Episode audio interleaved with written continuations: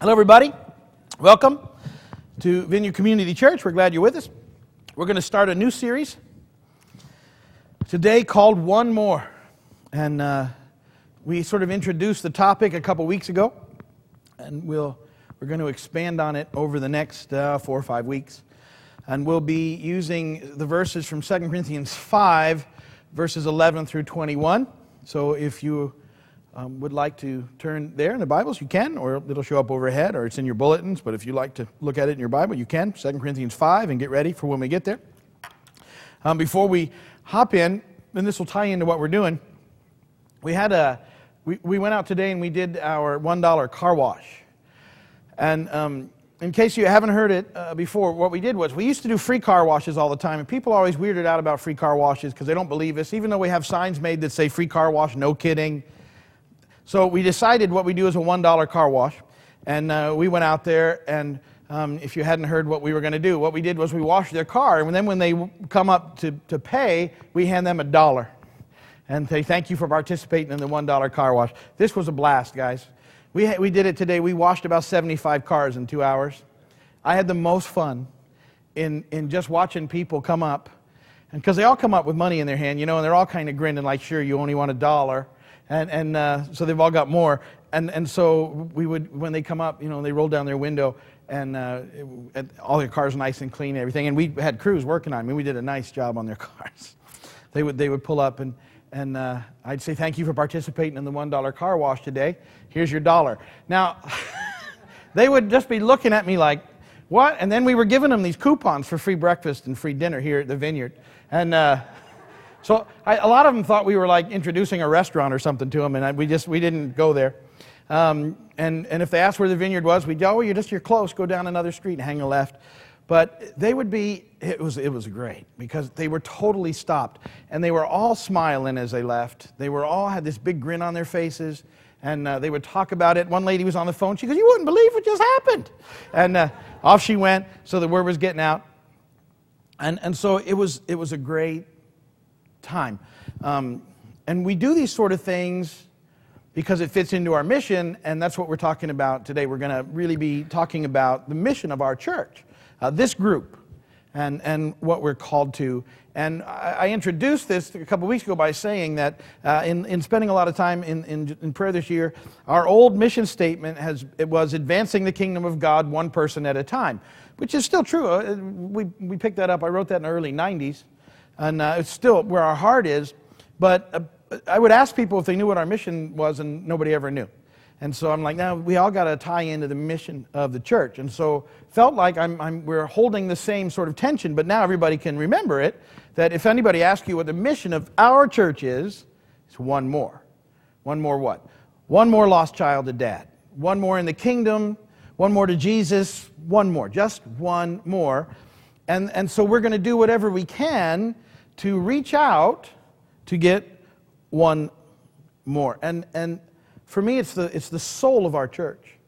And see, it's, it's good to have a mission statement to know what it is because, because, see, there's so many opportunities to do so many things that are good, but they may not be what God has called you to. And, and if we can understand that God has called us to a certain thing, then, then we can embrace that and, and put our resource at doing those things. And, and uh, we have to realize, rather, that we can't do everything, um, that there's so much out there. But we can bless all the other churches that are doing other things because that's their mission. And so we don't compete with them, we bless them. Now, I said this two weeks ago and say it again. We do not compete with any other church. Our only competition is with the evil one. That's it. So we can bless what they're doing. They might be completely different from us, have a completely different mission. As long as they love Jesus, we bless it.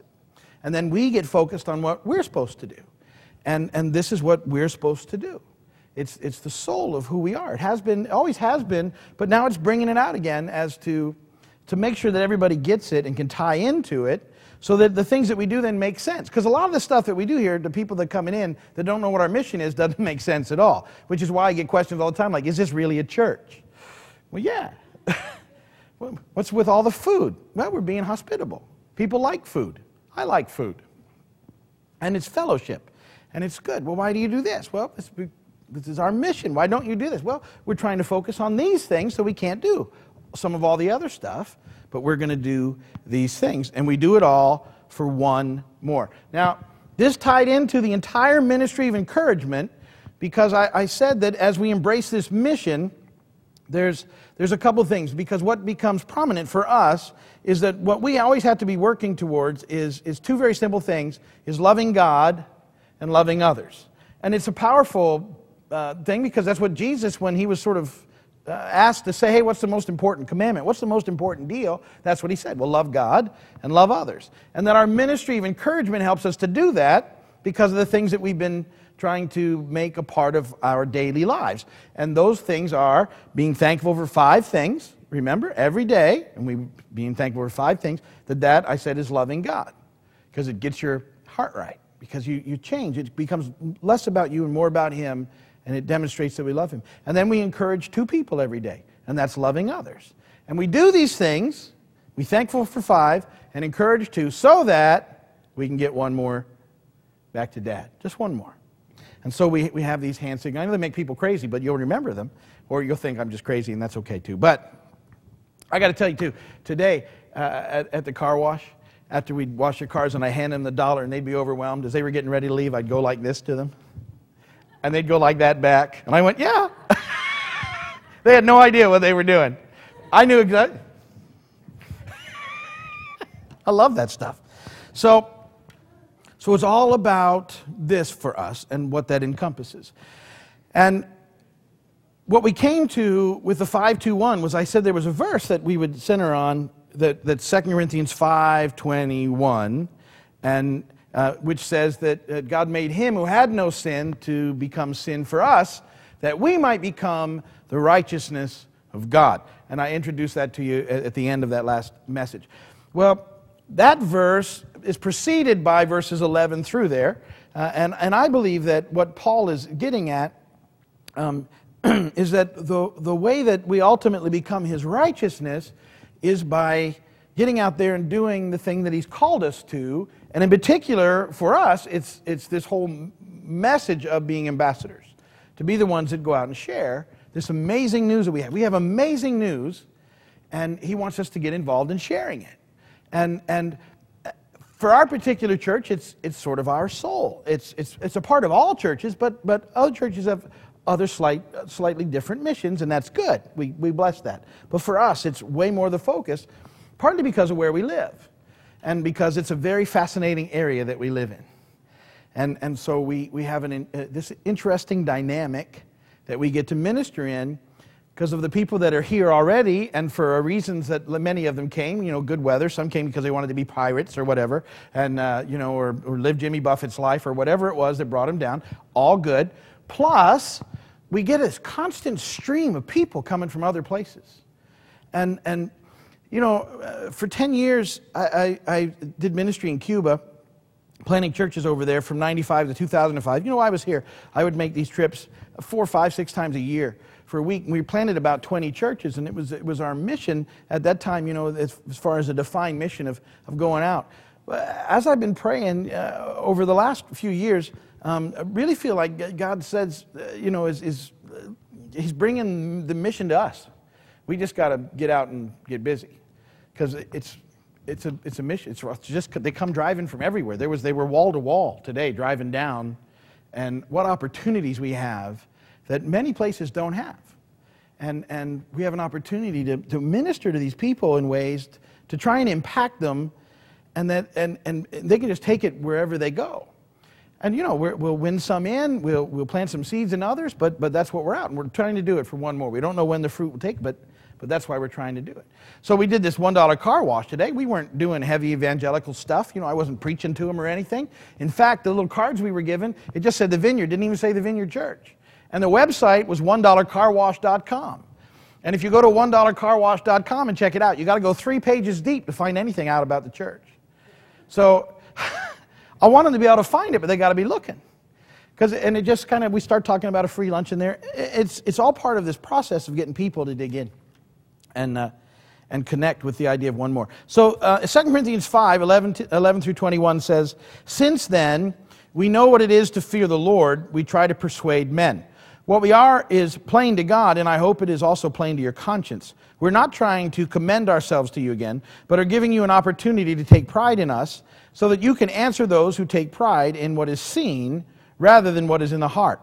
If we're out of our mind, which a lot of people think we are, it is for the sake of God. If we are in our right mind, it is for you. For Christ's love compels us, because we're convinced that one died for all, and therefore all died. And he died for all, that those who live should no longer live for themselves, but for him who died for them and was raised again. So from now on, we regard no one from a worldly point of view. Though we once regarded Christ in this way, we do so no longer. Therefore, if anyone is in Christ, he's a new creation. The old is gone, the new is come. And this is from God, who reconciled us to himself through Christ and gave us the ministry of reconciliation. That God was reconciling the world to himself in Christ, not counting men's sins against them. And he has committed to us the message of reconciliation. We are therefore Christ's ambassadors as though God were making his appeal through us. We implore you on Christ's behalf, be reconciled to God. God made him who had no sin to be sin for us, so that in him we might become the righteousness of God.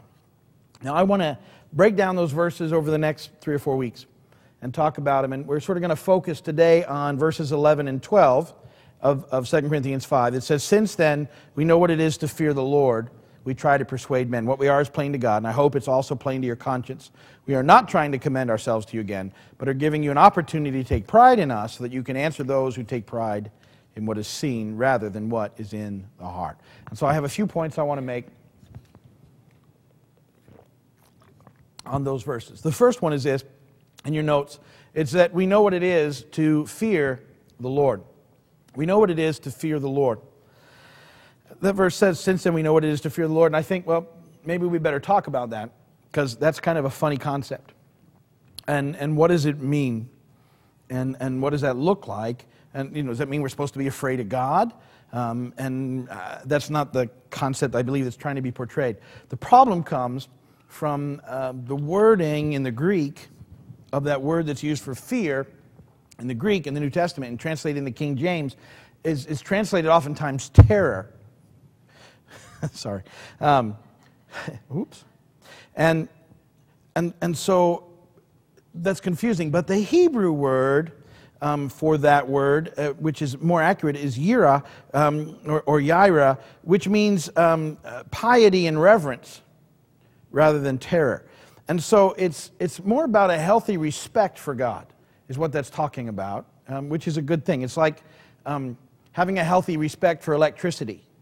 You know, I have a, I, do you have that? I have that. Um, I, You know, so, so it's the same sort of deal in, in our lives. And, and then, even better defining terms like that, the fear, uh, to fear the Lord, what does it mean? Is to look for the Bible to define itself. And there's a great uh, scripture that I think will really help in Proverbs 8:13 that says this: "To fear the Lord is to hate evil." To fear the Lord is to hate evil. That's, that makes more sense, right? So, what does it mean to fear the Lord? Well, it means to hate evil. I think this works well with our idea of, of trying to live doing the next right thing.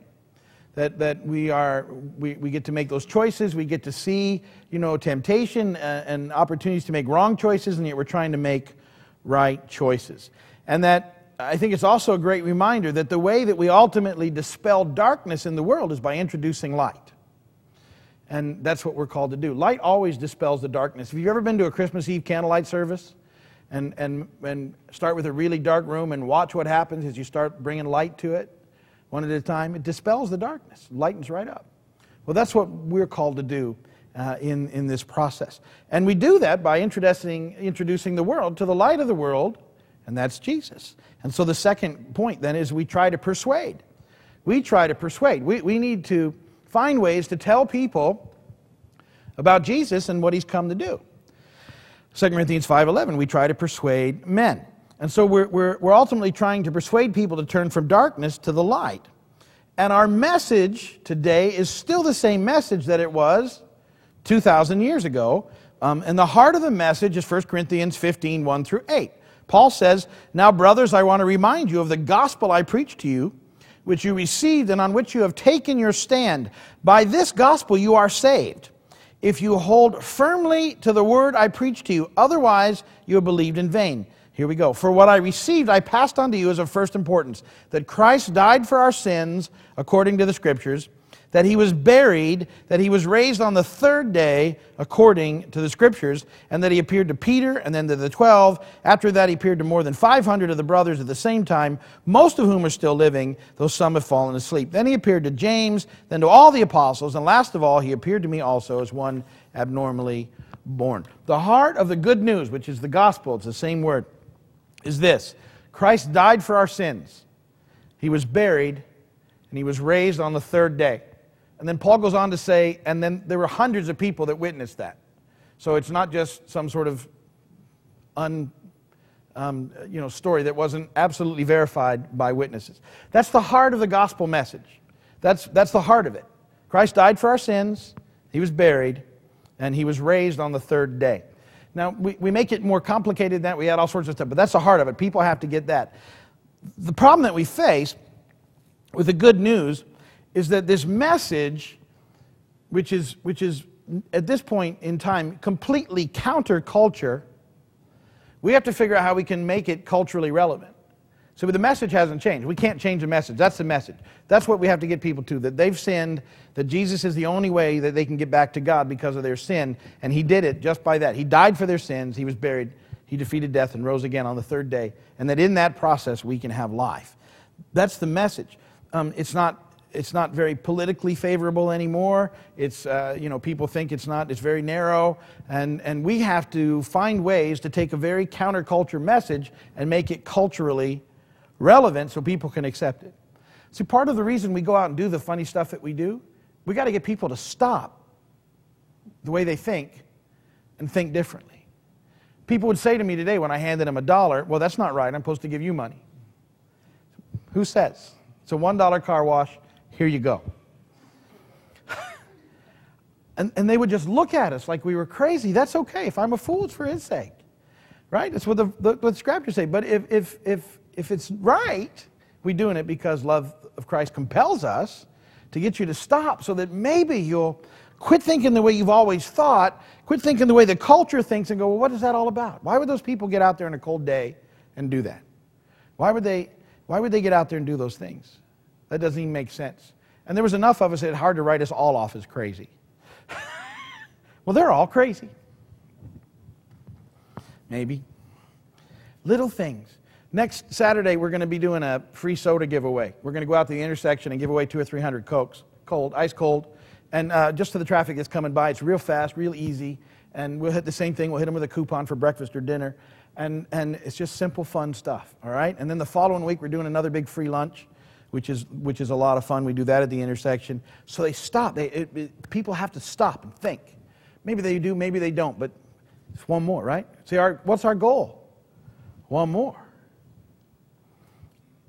You know, we're praying for thousands, but one more is what we're shooting at. So we do what we do. So, this idea of persuasion that Paul gives us is more than just the words of the message. See, it's a lifestyle. The way that we become culturally relevant with, relevant with a counterculture message is by living it out in front of people. That's, our, that's how we do it. We, we take this message, it doesn't even make sense to most people, and then we live it out before them the best way that, that we can as people trying to do the next right thing and messing up and going to God forgiveness, knowing we're not perfect, but, but moving along in Him. And wherever we find people, we have this opportunity for ministry, um, this, this radical intervention in life that's expressed in relationship. How we touch them, how we reach them, how we, whatever we can do. See, is, is the way that we can impact the world around us. And, and ultimately, we always want to point people to Jesus. You know, at the heart of it all, it's, it's about Jesus. But if you don't, see, the thing is, if they don't get to know you first, if they don't they can't get past the fact that you've got something that you're trying to, they, they can't hear it. But if you can love them, care for them, figure out ways to bless them, then they can hear and they can make decisions based on that. Well, um, the third thing is it's not about us.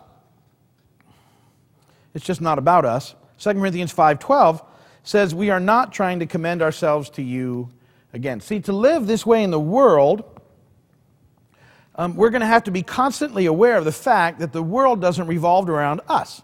Our perspective has to come from the throne room of God, not from our own narrow perspective of life. There's a much bigger picture than we can normally see. See, it's just bigger than we can see. And, and I believe God's in this stuff that we're doing. And so we're touching people.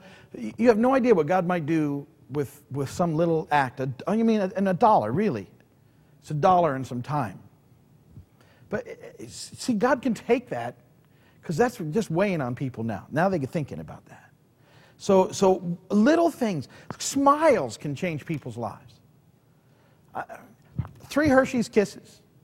I think that cost us, uh, that impacts cost us like, like 10 cents. I, it can impact somebody's life if people will take the time to hand them to them. But we have to know that it's for one, one more. Philippians 2 3 and 4 says, Do nothing out of selfish ambition or vain conceit, but in humility consider others better than yourselves. Each of you should look not only to your own interests, but also to the interests of others. Here's the thing that we have to be careful of.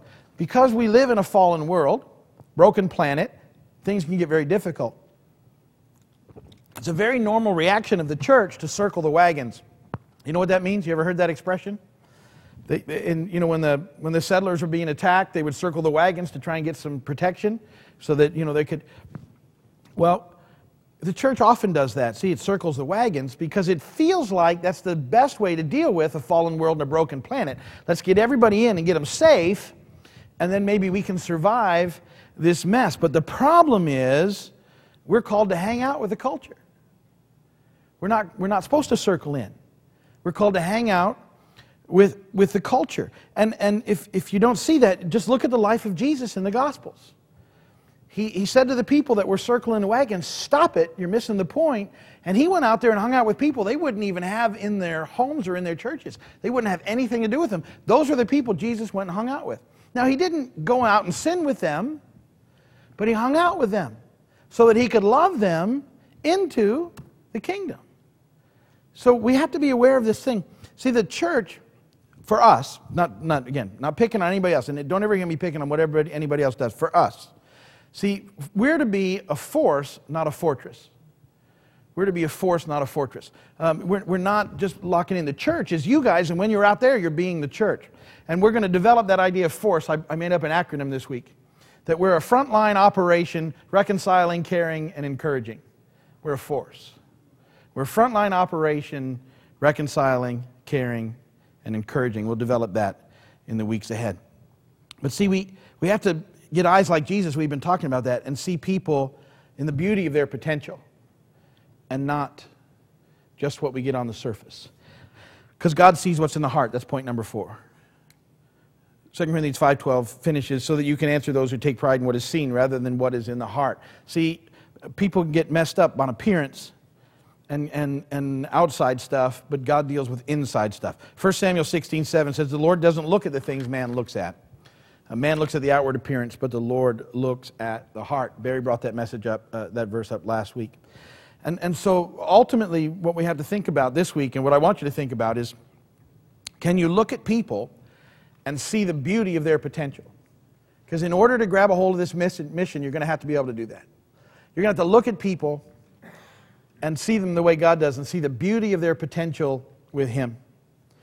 And you have to ask yourself, honestly, are you treating people different because you've labeled them as a sinner or tax collector? And you're not relating to them in a loving way, you're relating to them in a judgmental way. If you are, you have no impact. You will not impact them. So, can you see past whatever their label might be to their heart? And, and, and, and then ask yourself this is the big question is your heart for one more? Can you grab a hold of this mission? Because God is calling you to it. He prepared you with a ministry of encouragement, now He's calling us to this. One more. What can we do for one more? What can we do? Just one more. God, and so we incorporate in our prayers, God, you know, today maybe, send someone along, just, just one more, that, that I might be able to bless somehow. Just maybe some little kindness, some little thing that I can do that, that makes it not about me, but about them and about you. And, and we adopt that into our lives. And every day, let's keep doing Let's be thankful for five things and loving God that way. And let's encourage two people and love others so that we can get one more back to dad, all right? because that's what it's all about. That's where we'll stop. Today, we're going to pick it up in the next verse, and next week, and we'll go from there. Amen? Amen. If you're watching by video, thank you for watching. We're very glad that you tuned in. If you have anything you need or any questions, you can email us or write us or call us. But we're going to go ahead and pray here tonight and call it a night. And so let's do just that. Let's pray. Father, thank you for who you are, for your amazing love for us, for your goodness to us, your faithfulness. And God, that you've, you've called us to be a frontline operation, reconciling, caring, and encouraging. And Lord, help us to get that. And that our mission is one more. And Lord, that it's, it's all for you. That your heart for people, that your concern for the lost is something that you want us to have as well. So, God, help us. Give us divine appointments and opportunities and just the ability to see bigger picture and see where we can bless others, Lord. Help us to have a heart that cares, Lord, for the things you care for. And to be a force for you in the world, Lord, starting here. And we are so thankful for the amazing love that you've poured out on us, for the gift of life that we have in you, now and forever. You're such an awesome God. And we pray, God, that you would bring renewal, revival, and breakthrough to this area, that hundreds and thousands of people would come to know you as their Lord and Savior. We pray for every church in this area, God, where your word is preached, and ask that you would bless them abundantly with everything they need to fulfill the mission you've given them. We ask for your continued abundant blessing on us, God, to fulfill the mission you've given us one more. God, we're thankful to be a part of your story here in this time and in this place. We love you, God. If you need prayer tonight before you go for anything, I'd be happy to pray for you. Prayer for healing, relationships, finances, whatever you might be going through, problems. If you don't know Jesus as your Lord and Savior, let's pray for that tonight too. Simple prayer of humility and faith, and humility just getting to God and say, I've sinned. Will you forgive me? And then in faith, asking Jesus to be your Lord and your Savior. If you've never done it, let's take care of that tonight. So if you need prayer for anything, you can come up and see me when we're done. If you're in a good spot and you're ready to go, may the Lord bless and keep you. May his face shine upon you. May he be gracious to you and give you peace. And go tonight in the peace, the power, and the love of God. God bless you all. Thank you for coming. We'll see you soon. Be thankful for five things, God. Encourage two people so we can get one more.